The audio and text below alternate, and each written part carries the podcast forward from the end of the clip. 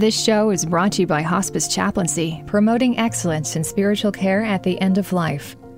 For more information, please visit www.hospicechaplaincy.com. You are listening to the Hospice Chaplaincy Show, a show where we talk about the psycho spiritual and psychosocial aspects of end of life care.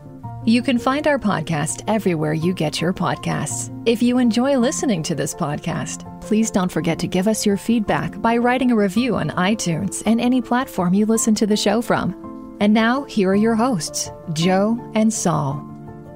Thank you for joining us on this episode of the Hospice Chaplaincy Show. I'm Saul Ebema. And I'm Joe Newton. Our guest today is Dr. Julian Abel, is the co-author of the Compassion Project. Welcome to the show. Well, uh, thank you, and hello, and thank you for having me on the show. I'm delighted to be here. Could you give our listeners a little background of where you grew up? Okay, so I'm uh, from the UK. Um, I'm uh, I was brought up in uh, initially in a little village just outside of London.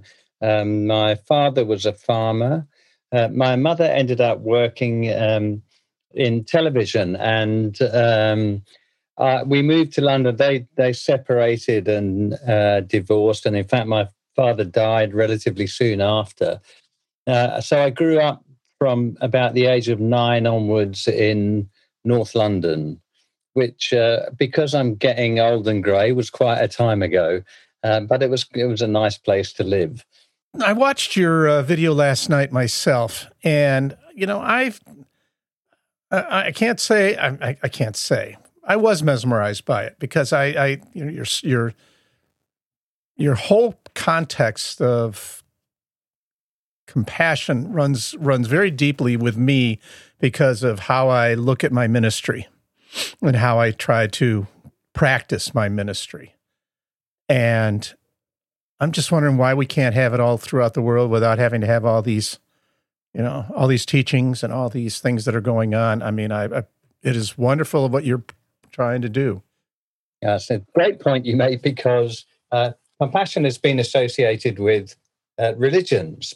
Actually you can look at compassion from an evolutionary perspective. And and you can find the markers of compassion whether they're biochemical hormonal in our genes wherever. You can find them throughout the animal kingdom Mm. Uh, uh, and what this means is that survival of the kindest is a much better phrase than survival of the fittest. Mm. Survival of the fittest was not something invented by Darwin, it was invented by Herbert Spencer. And it was the beginning of social Darwinism, which is uh, frankly racist. Mm. So actually, we survive by being kind to each other. And, and uh, this, if you like, is the underlying reason why compassionate communities are so powerful. And when you put that into healthcare, you see changes which we have never seen before uh, in population health, with reduction in whole population emergency admissions. And what this shows is that this business of compassion mm. is powerful and deeply embedded in every one of us, and every one of us has the opportunity to be compassionate. It's a very heartwarming message. So, uh, if compassion is is innate, it's embedded within each and every one of us. Why is it then harder for many people to practice compassion? You know, that's a that's a, a an enormous question, mm. and uh, uh, there's some really, uh, I don't think there's any one neat answer, um, but I think there are a number of factors to take into account. Firstly, I don't think people appreciate that they have this compassionate potential. And I think merely just talking about it and recognizing it is a big help. It's a way of saying, yes, we can put this into practice. Mm. Secondly, there are some really curious things about human beings in that although we have this compassionate potential, what happens, how much that potential is expressed, is very much a product of, of our development of who we are as humans and what our influences are in childhood. And in particular, one of the things that we suffer from is that um, if we are traumatized as a child, mm. that has a profound impact on how we function as a human being. And furthermore, there is a really curious fact that as humans develop power, whether this is wealth or politics or business, they become less compassionate. Mm. And and then and then that's lack of compassion is manipulated from a power perspective, uh, which stimulates things which are not quite so helpful fear, anxiety, greed. Mm. We have to be absolutely mindful about making sure that our actions are compassionate. Mm. And we have to really participate in the journey of becoming more compassionate. I look at compassion and I agree with you with everything you've said. But yet we live in a society, at least over here, over the pond, where compassion can be looked at as a weakness. And as you were just talking about how it is in the business world or wherever it is that you, you acquire all these things, whether they be money, power, uh, prestige, you lose the compassion. How do we fight? How do we challenge that and to remind folks uh, of this compassion that we all have uh, within our souls? So uh, I think, uh, excuse me, we're in a rather unique position because what we're seeing is evidence from uh, a number of different sources that actually uh, compassion makes makes sense, and it makes sense from things running smoothly. It makes sense in the cost of things, that services run better and more cheaply. It makes sense from cohesion, uh, social inclusion. It makes sense in so many different ways, and uh, and and I think that you know your show and and I started a podcast called Survival of the Kindest, and we're running this Elevate Compassion Summit series, and there are incredible work going on all over the world, which is talking about this stuff. We mm. have to talk about it. There has to be a challenge in there, which is a personal challenge. And the personal challenge is can I be a little bit more compassionate? And there has to be a public challenge. And the public challenge is that when people are not being compassionate, then there has to be a question about what are you doing? There has to be a sense of challenge about it. I think we've got an awful long way to go because it's so easy to look around at the terrible things that are going on. Yeah, I, I hear what you're saying is really powerful. And before we dive into your, your book and your research, uh, was compassion modeled for you as a child? So that's that's a great question, and um, uh, I, both my parents were um, uh, Jewish refugees from Germany and Czechoslovakia, and um, I, it's uh, that's not even a question. It's a great question, Saul. I, I, just, I, you know, uh, I think we lived in a, you know, particularly the first part of our lives, we lived in a, a relatively small community where people were just friendly with each other and you felt a sense of warmth about what was going on. I don't have any clear recollection of somebody I can point to and go, they were so inspiring, they were so compassionate. Mm. So I, I don't really know where that comes from with me. It was just happens to be there. And um, I've not seen a reason to give it up yet. no, I'm glad that you know you you've embraced that and taken it in because the message of survival of the fittest seemed to appeal more to people than survival of the kindest. And yeah. sometimes I wonder mm-hmm. why. I, I, it's a, it, I think it's immensely complex. Uh, I think we do have to talk about it. I think we have to enact it in our lives, and I think we have to challenge and uh, it's a journey. You know, it's it's a long path, and and it's vital because um, how are we going to um, survive the ravages of climate change if we don't do it together? Mm. I mean, uh, it's how we cooperate that's going to make the difference. Yeah. So, what was the motivation for this book? the Compassion Project? So, um, so I, I my uh, I'm a doctor. My clinical work in life was in um, palliative medicine. I looked after people who are dying. I got interested in uh, compassionate communities and what's called public health palliative care, and put it into my clinical practice and also uh, into uh, our, our service organization.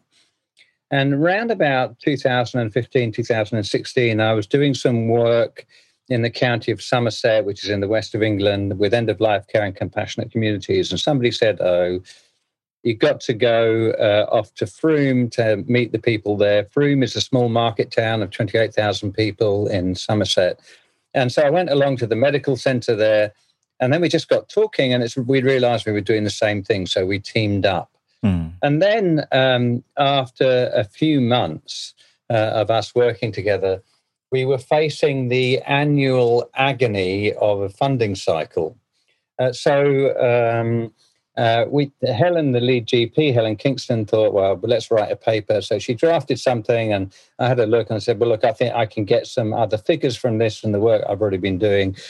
And we got uh, a whole load of data. And what we saw was that the emergency admissions to hospital in Frome had gone down by 14%, whilst in Somerset they'd gone up by uh, by 30%. And, hmm. and, and we knew the significance of that because there are no uh, interventions which have ever reduced emergency admissions across the whole population. So we realized that through trying to do the right thing for people, we'd stumbled upon what, if this was a tablet uh, that could do that, it would be a medical miracle of the likes we'd not seen before. And we knew what we were doing and we were uh, systematic in how we applied it, and the results are absolutely dramatic.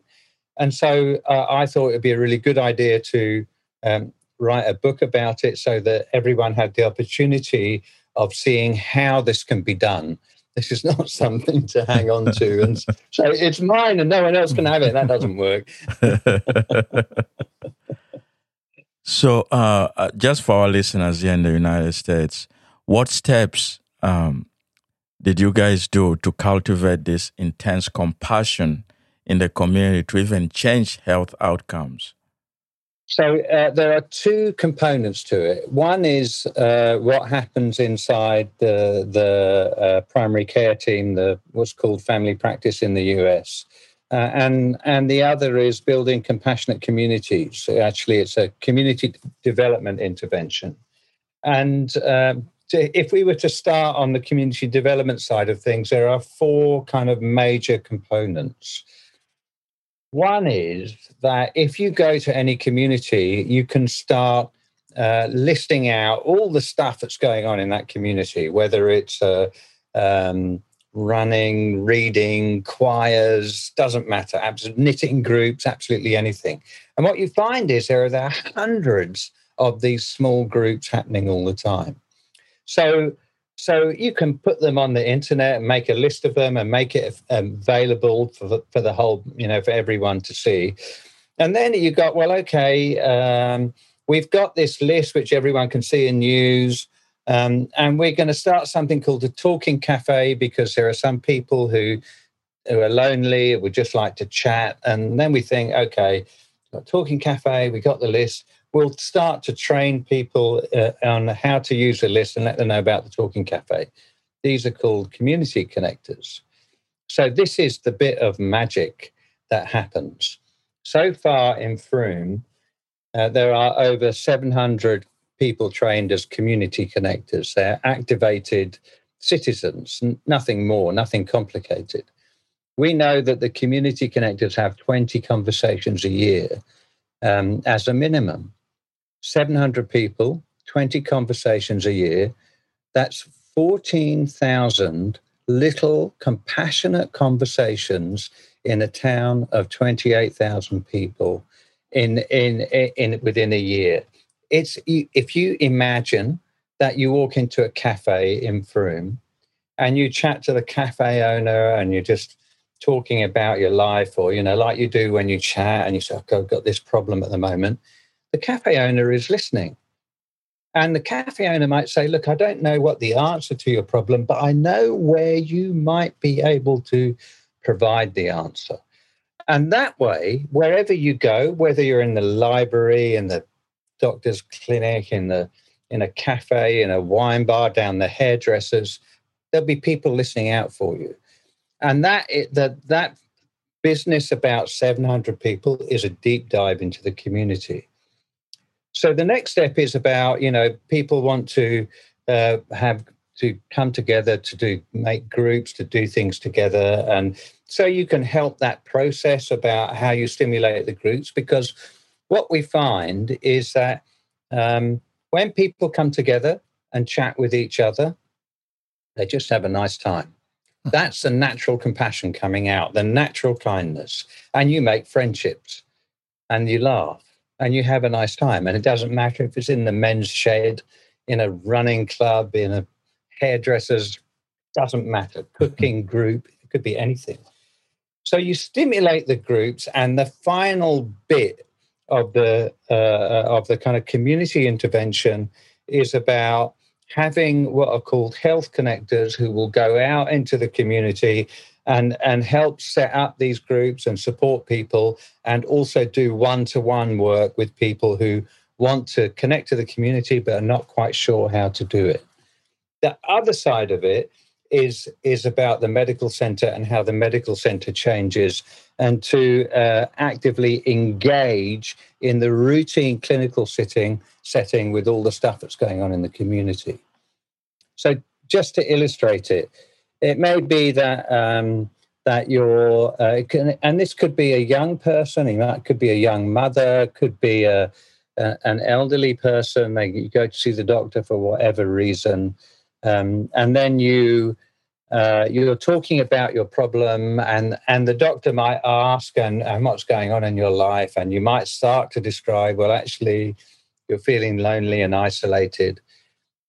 And that's where the magic starts to happen because your doctor says, Well, I know how uh, you might be helped by that. And I'm, uh, uh, there's all this stuff going on in the community, which you may know about already, or you can go and see one of these health connectors so that what happens is that the compassion and the social connection become embedded into the health system. And uh, the key kind of uh, fact for this is that social relationships are, are more powerful uh, at helping us live long, healthy lives and giving up smoking, drinking, diet, exercise, and anything else you care to mention.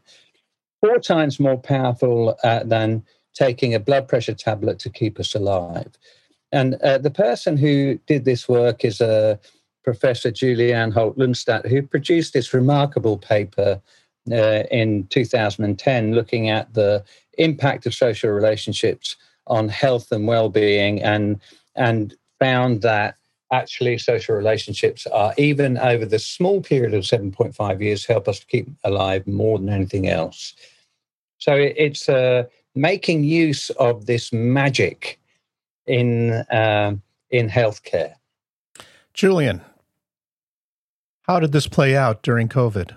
I'd be really interested to see how it helped folks during this time of isolation. So, so if you imagine that by the time COVID arrives, which is kind of April 2000 or March 2020, is that this project had been going on, uh, the beginnings of it at 2013. That what you've got in Frome is this incredible infrastructure of connectedness where people are moving to the town because it's known as a friendly place. Hmm. And what happens is that when the lockdown happens, the, the social infrastructure of how to look after each other is already there. And so people do things like they uh, look out for the neighbours. They form Facebook groups. They form uh, mutual aid COVID 19 groups. Frome Town Council produced a leaflet that said, Look out for the five people around you. That if people are feeling lonely and isolated, then the health centre knew who all the people were and how to connect them up, and that there are people who can chat to people and look after their welfare. Check, make sure that if they need shopping, that they look up. If you know the person just two doors down from you and you know they're vulnerable and you know that the uh, that they can't get out because they're protecting because they've got a chronic illness. You're just going to knock on their door and talk to them through the window or whatever it is in a safe way and say i'm down the shops. Is there anything i can get you? Or mm-hmm. do you feel like you need a chat just because you're feeling a bit lonely? So the, the point is that when when you develop this this warm-hearted community infrastructure of social connectedness that that just comes into play so that people are not left out that people are linked up and cared for and of course the interesting thing about that is of course it has an amazing impact on our immune systems you know the establishment of the relationship between immune health and social relationships is really clear so it's really important. It, like not being lonely and isolated is a key component of, of how you keep healthy during the pandemic. Yeah, with that, we'll take a little break. Our guest is Dr. Julian Abel. He's the author of the Compassion Project. He will also be speaking at the Elevate Compassion virtual conference on June 17th. So please get your tickets today. We'll be right back. If someone you know is suffering from mental health issues and could use some support, please call the National Alliance for Mental Illness Helpline. It is a free nationwide peer support service providing information, resource referrals, and support to people living with a mental health condition. To contact the NAMI helpline, please call 1 800 950 NAMI. That's 1 800 950 6264 Monday through Friday, or send an email to info at nami.org. I'm Saul Ebema. You're listening to the Hospice Chaplaincy Show. We continue our conversation with Dr. Abel. Uh, the the talk cafes, you know, there's really something special about it. I'd never heard about it until I listened to your uh, TED talk yesterday. And uh, Joe, you spoke about doing something during the pandemic to bring your community together. It was uh, interesting uh, watching TV, watching all of what was going on when we were shut down and isolated. Uh, kept seeing the, the, the the pictures in Europe of uh, people on on the uh, balconies and they're playing music, singing, uh, clapping, whatever it was, just to let people know that they were still there and that they were in community. Uh, in my little community, I put together a little flyer and I walked around our neighborhood and put it in people's mailboxes inviting them to come on to come out of their house at four o'clock in the afternoon. I called it a cocktail hour so that we could check on each other and see how we were handling this whole thing of being isolated. Uh, got a very nice response. We maintained that uh, that grouping. Uh, it's been it's still in it's still working. It's still going. There's different times we do different things, but now we're able to get together in little more together groups. Uh, we've actually been out to dinner as well. I had my next door neighbor who told me, said, Joe, you know what? If you hadn't started this thing, this this cocktail hour, I don't know what would have happened with me.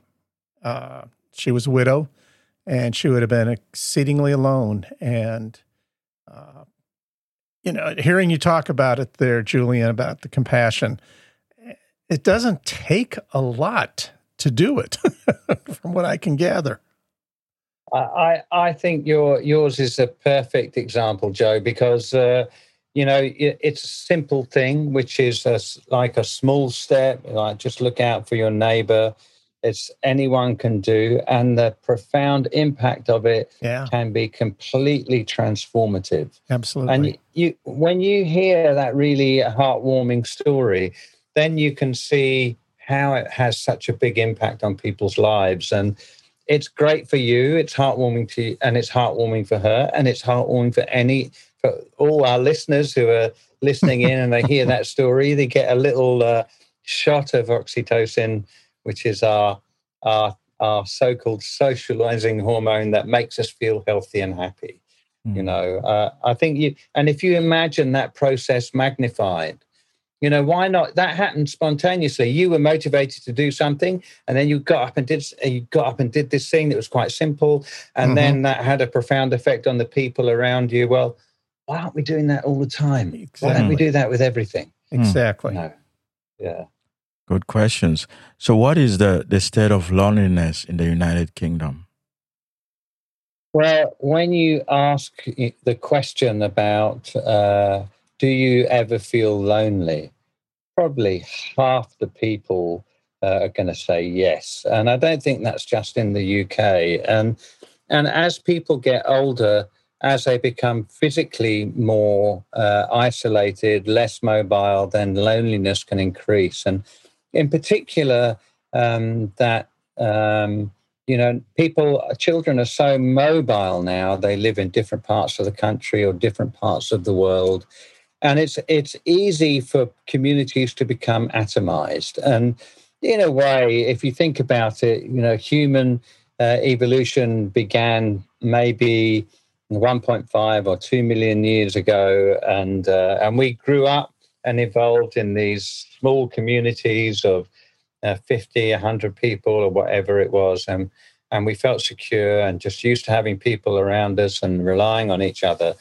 And, and that, that this is something, if you like, that is uh, uh, really primal in our evolution. And, and the fact that our communities have become atomized in the modern world means that we have to reinvent what community is. Mm. We have to respond to uh, the natural things inside us and create communities. And that's what compassionate communities is. That's why we're doing it. What aspects of the Frome model could be transferable to a different environment, like inner city Chicago? Yeah, so a great question, and we've got projects going on all over the world. So uh, we got projects going on in Florida, we've got projects going on in Colombia, in London, and and and the, the the essence of it is around these two components that I mentioned. The first is about community building, and and that's community development. Community building can go, it does go on everywhere around the world. So, um, uh, as from from a, a, palliative care perspective, um, I helped start up and was vice president of public health, Palliative Care International, and we see projects going on in all all continents all over the world. I've visited so many different places for you know from Taiwan to uh, around Europe to Canada. There's incredible stuff going on in Canada, and it's it's community development is something that is uh, innate to human beings, and it's just about uh, how you get communities to work together. If you do that, then then all it takes is for the healthcare to recognize the powerful impact of social connectedness, social relationships, which can be found in community. And then you can build that into your healthcare.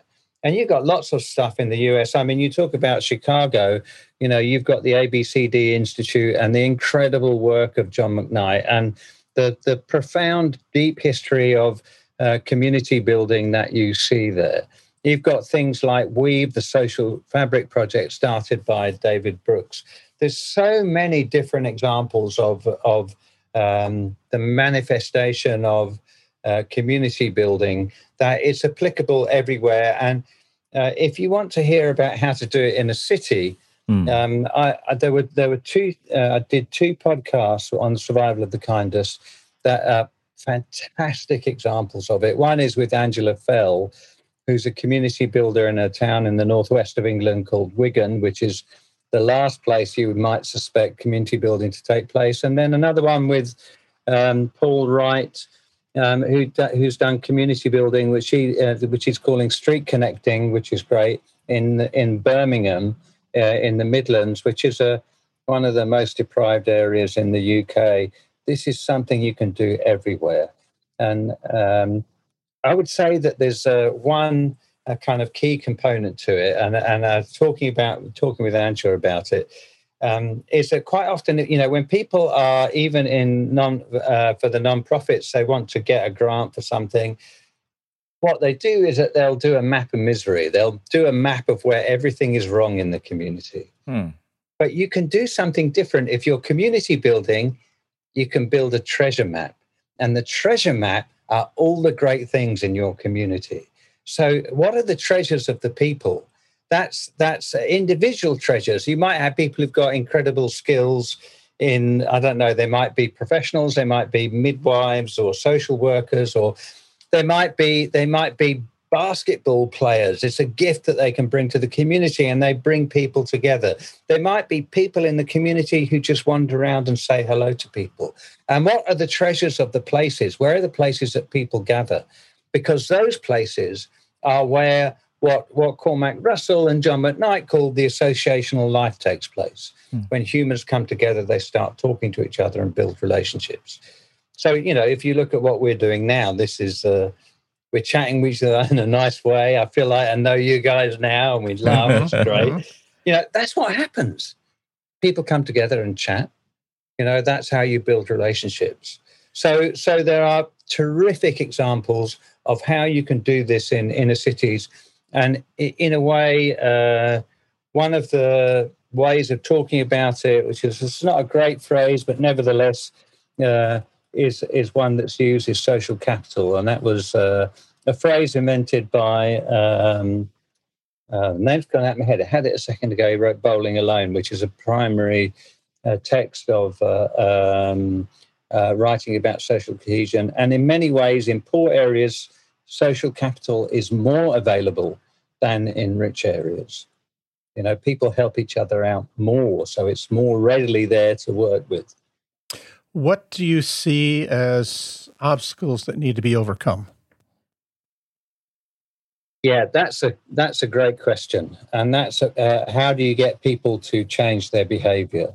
Mm-hmm. Uh, and um, I think there are on, on, an individual level there are three ways that people get to change their behaviour. One is through uh, reasoning and logic, and you can you can you know, read things related to compassion and go, oh, yeah, that's a good idea. I've got to do that. I, if I want to live a long, healthy, happy life, that's the thing to do. The second is, is uh, emotion about um, uh, you feel like being compassionate is the right thing, and then you change what you're going to do. And the third thing is is inspiration, is you see a great example of something, and so you just feel inspired to do it. But on uh, there's a uh, that I would say that the the biggest obstacle we face is um, the direction that our societies have taken, particularly over the last hundred years, or you know, more even, um, which is about you know the belief that uh, uh, increasing wealth is increasing happiness, and um, and then the vested interests that come behind that. You know, the powerful um, military, agricultural, industrial complex, which in which uh, you're sold uh, the idea that if you just have more, the happier you get. But there's a way of thinking about this to say, which is wealth is in our relationships, not in our physical possession. And it's going to take a social movement because the people in the positions of power and authority are not keen to give that up. Mm-hmm, so mm-hmm, we need mm-hmm. to uh, make this a social movement which everyone joins in, and and that actually uh, what binds us as human beings far outweighs what separates us. And so it's about finding common ground, finding ways of talking to each other, just about uh, how we are in our daily life, and it's it's everyone being a little bit more compassionate, and um, long journey, and a, and a and a lot of obstacles overcome in that journey. Yeah. So uh, we both work in hospice, and uh, I could tell you one of the most uh, challenges in our field uh, is social isolation. And there's a lot of loneliness in, in the dying patients. And in most cases, uh, and, and it's really sad to see that. Now, I grew up in rural Africa where life is lived in community. You know, I am because we are. In fact, our entire identity is rooted in the communal fabric. And to see it difficult here in the Western world, it's really, really tough. So it's you make the most fundamental point, Saul, in that you know that you know from your experience what it's like to live in a warm-hearted community, and and so um, but there is the sense that um, it, particularly now I could get slightly critical of palliative care here that that palliative medicine has meant that that palliative, the end of life care, the people who are dying has become professionalized, and I think that the the the, the world of palliative medicine doesn't see the importance of social connectedness of being really primary. So we we started out a whole series of ways of how you build these supportive networks, about how you build that social connectedness. And when you start to ask about it, uh, who do you have friendly chats with? Who can you rely on? Who's around you? Mm. What you find is that when you start exploring these networks, they are actually readily available, and and that that there are barriers to why people don't build these supportive networks. Oh, I just want to be private. I don't want to be a burden, etc., etc. But these are barriers that can over, get, be overcome. And in terms of, you know, your work with with um, patients and their families, it's possible to build these strong communities of support. Um, and when you find, you know, that when you start looking at the resources of of how many people um, might be around in a network that you might find there might be anything from 50 to 200 people who might be willing to step in. And that's without going to the communities, because if you then start saying, okay, we're going to start building compassionate communities around end of life care, then you find there's even more resource because so many people are willing to help out. And if you see that as a richness of resource which can help the um, this sense of we are all in this together. Death, dying, loss, and caregiving is everyone's responsibility.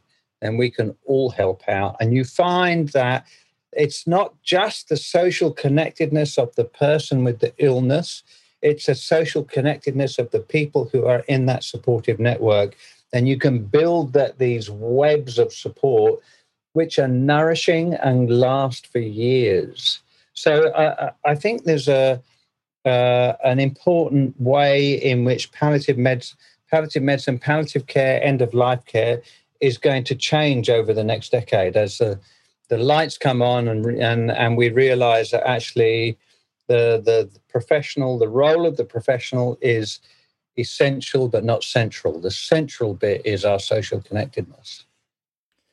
I've run into too many times where I hear the patients say, "I don't want to be a burden." I know you made mention of this in the past, in our during our discussion, and I try to educate. I guess you would say that they aren't a burden, and I, you know, use all kinds of attempts to try and recognize that fact that, you know, you need the help. We need the. That's why we're here.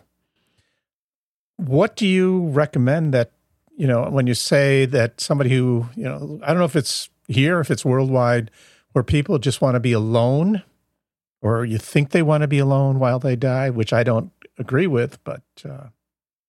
I, I think there are a couple of things to say about that. Um, and uh, you have to, it's an individual thing that you work out with each person, but, but, um, there's, uh, I can tell you a couple of stories that really helped uh, me to kind of uh, develop ways of helping people who say that. There was, I remember one couple where this guy he had a lung cancer, and I had a conversation with him in the clinic about the importance of um, uh, the importance of building these networks of support. And the next time I saw him was in the emergency department, um, and he was coughing up blood, and and uh, it was in a terrible state. And there were two daughters there. He had four daughters in, in total, and the two daughters were there, and one of them said, they don't answer the phone. They don't answer the door. They it's very difficult to help them. Hmm. And and so I, I said, well, you know, obviously both parents are there. I said, well, why would you want to deny your two daughters who love you the opportunity of looking after you in the last bit of your life? and that that kind of made sense to mm-hmm. them. Mm-hmm. The other thing is the uh, the other really important point to realize is that um, that the that the, the, this sense of burden, uh, you know, people have it, but it's not just the person with the illness, right? Because if there is one, the main carer who's doing all the work, then their own health will really go downhill. Mm-hmm. And and that there is a whole series of things that people can do, which will help to support the main carer do the what's needed to be done for the person with the illness. And when when you have a moment where you know somebody drops around a meal or a cake and just leaves it on the doorstep and says, "I just uh, got a cake for you," not only is that sense of helping just heartwarming, it gives you a sense of value and meaning that you are connected to the people around you. So that there are there are different ways of approaching this where you reframe it and say, actually, you know, one of the things is that it's not just about the person with the illness, you know, it's not just mm-hmm. about you. It is about how do you make it good for as good as you can do as it can be for for your wife or your husband or whatever. We did this with my. Uh, so I've been doing this for years, and then my my mother was diagnosed with leukemia, and I was in hospital and uh, uh, where she was diagnosed, and my sister was there, and and the diagnosis was such that there was no treatment available. We knew she was going to die relatively soon. So at, in the hospital, we started organising this supportive network. And so when my mother went home, well, you know, there's my brother, my sister, and I, and and then my sister's children and my own children, and and then uh, friends of the family. We all gathered round, and there was this incredible thing that happened for a period of three weeks where everyone was there, and and and my mother felt supported, my stepfather felt supported. That that I actually saw it's an interesting one because we talked about it before. My mother was the most content I'd ever seen her in her life, mm, mm. just because she was surrounded by love. And the relationships that developed in that time, you know, my family has not always been that harmonious. but, Got it. In, in that time, that that special moment, we created these warm relationships which endure to this day.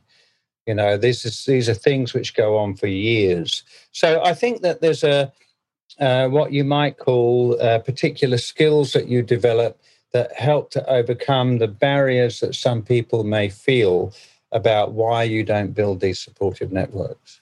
Uh, with that, we'll take a little break. Our guest is Dr. Julian Abel. He's also the host of the podcast, The Survival of the Kindest. We'll be right back. Angels Grace Hospice brings comfort, dignity, and peace to help people with a life limiting illness live every moment of life to the fullest while providing support for loved ones. We perform hospice care in your home, nursing home, or assisted living community, depending on your individual circumstance. For more information, you can check us out at www.angelsgracehospice.com or you can call us at 1 888 444 8341. To comfort always, this is our work. I'm Saul Ebema, and you're listening to the Hospice Chaplaincy Show. We continue our conversation with Dr. Julian Abel, who I'm beginning to call the compassion evangelist. Um, you know, you spoke about uh, how when the community came together and there's this sense of compassion and empathy for one another, it really improved some health outcomes. So, can you tell our listeners the impact of community life on an individual? So, I, I think you can um, think about it from uh, from the from the perspective of uh, choosing what kind of a life do you want do you, when, when you when you go into your home, do you feel like you're surrounded by people that you're happy with, people that you feel secure with? Are you in a neighborhood where you you know you you know the names of the neighbors?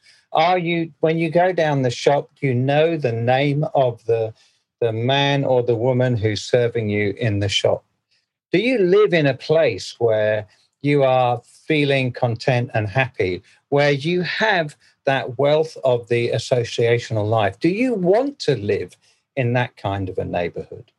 Or do you want to live in a neighborhood where you feel fearful when you step outside the door? We all want to live in a neighborhood where there's a sense of belonging, where we feel connected to the people around us, where we feel safe and secure, where our own personal actions, it's easy for us to be kind and compassionate. So, on one level, we can choose what kind of a life we like to lead, and we can take direct action about just checking on our neighbors, asking the name of the person down the shop, or just being kind in small ways that has an impact. And because that's how we lead a happy life. There's another aspect of it, which is about uh, do we want to be healthy? You know, because most people don't want to um, live for however many, ever many years and then end up spending the the last, I don't know, 10% of their life sick and unwell. And if you don't want to be sick and unwell, you have to really think about your social connectedness. And if you are sick and unwell, being socially connected actually makes a tremendous impact on your illness. And and you can think that um, that the effect of that it's that this is a this is a kind of key point. This is not just a nice to have. This is that absolutely vital for keeping us alive.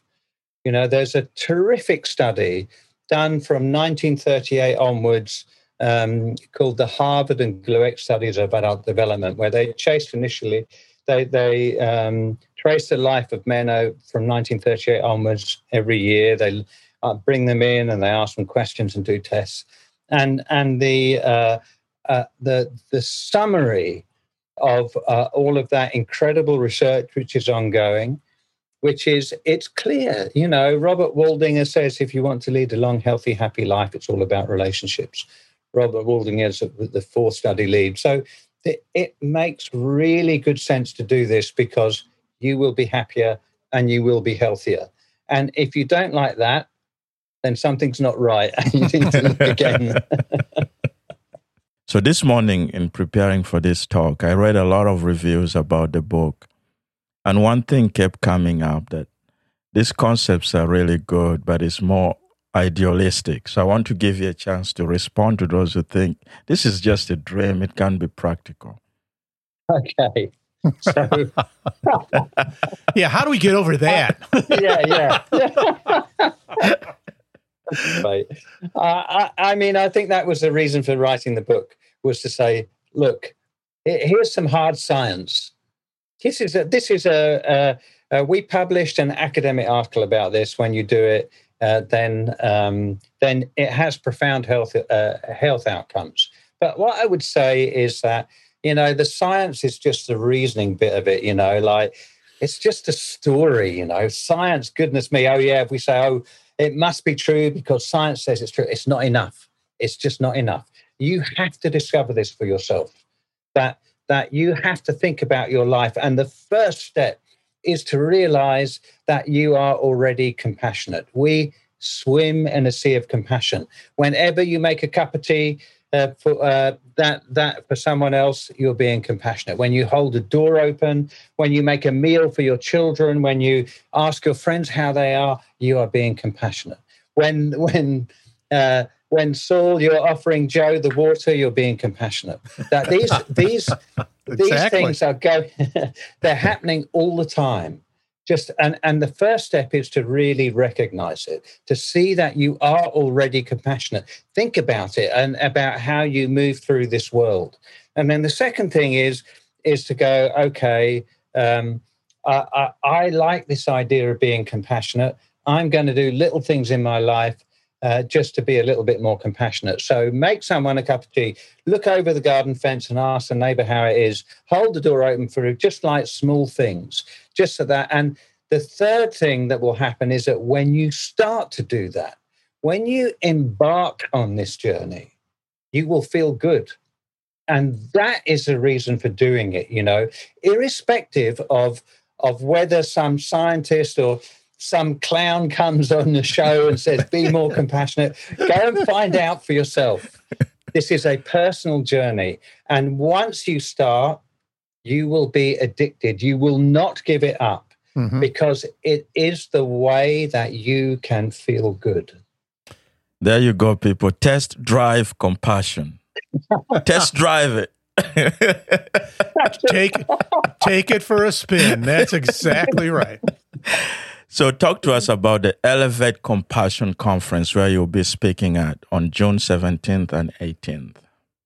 So, um, uh, thank you for mentioning it. Uh, uh, we um, we really wanted to be able to give people to, to kind of give people the opportunity to uh, understand about uh, the importance of this and how to put it into action. And uh, and we've you know we got sponsorship for this uh, summit series um, because we wanted to make it free so that everyone can join in. We want to create this social movement where everyone has a sense of belonging, where we can be inclusive rather than divisive. That where we can get over some of the horrific scenes that we've seen over the last over the last uh, year or so, in particular, with racial divide and disharmony and and all of the stuff that has gone on about separating people up and not having that sense of warmth. And we got together the best speakers in the world, myself excluded, of course. But we've got uh, we've got you know Julianne Holt Lunstad, who wrote this paper on social relationships and and mortality, who is she's just she's not only is she a lovely person, she is just so clear um, about about why social relationships are so important. We've got uh, Fritzi Horstman doing giving an incredible talk about uh, Compassion Prison Project. Is that you? Most people in prison are suffering from multiple adverse childhood experiences. They are traumatized individuals. And until we see that actually there's that, that, that prisoners need to be treated with compassion, we will just continue to see the terrors that are inflicted upon people happen again and again. We've got Cormac Russell, uh, who runs an organization called Nurture Development that, and is part of the ABCD Institute, who does fantastic work all over the world about how you go, how you can practically take forward these steps of community building. We've got uh, Naheed Dosani from Canada, who's a palliative care doctor, who um, who uh, he just does mesmerizing work, giving end of life care to people who are homeless, people who suffer from structural vulnerability, you know, and he's he's just a fantastic speaker. We've got James Maskell talking about the power of groups, about we can rethink healthcare by making use of the community of people working together. So we've got an incredible range of speaker. We've got uh, Frederick Riley from Weave. Uh, he's the chief executive of Weave, the social fabric pro- project that I mentioned earlier, talking about how does this work in the US? How can you how can people come together and create this sense of belonging and community? How can we heal the divides? Um, so what we want is we want as many people to sign up and listen to these incredible speakers because we think it's time for change. It's time for like there's so meant so much of this work happening in isolation that we don't hear the voices because the voices are separate. And let's gather them together in one place and let's start, let's elevate compassion as a primary value to create this sense of belonging where we all have a part to play. And that's what the that's what the summit series is about. And we hope to create an organization after which will be called either Compassionate Communities USA or Elevate Compassion, so that this voice is heard how can our listeners get a hold of you?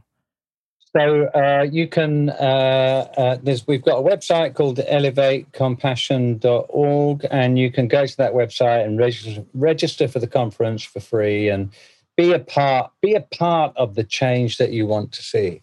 I would urge everyone to to participate in this because it gives hope. It gives hope that uh, that things can be better and all you need to join up is to be human. There are no other criteria. Remember, it is what? Survival of the kindest. Thank you very much, Dr. Abel. It's a it's a pleasure to talk to you both, and uh, and uh, my only advice is that when the breaks come on, keep keep the recording equipment going. Good point there. Thanks, Julian. Thank you. Blessings to you. Blessings. That's right. That was Dr. Julian Abel. Thank you for listening.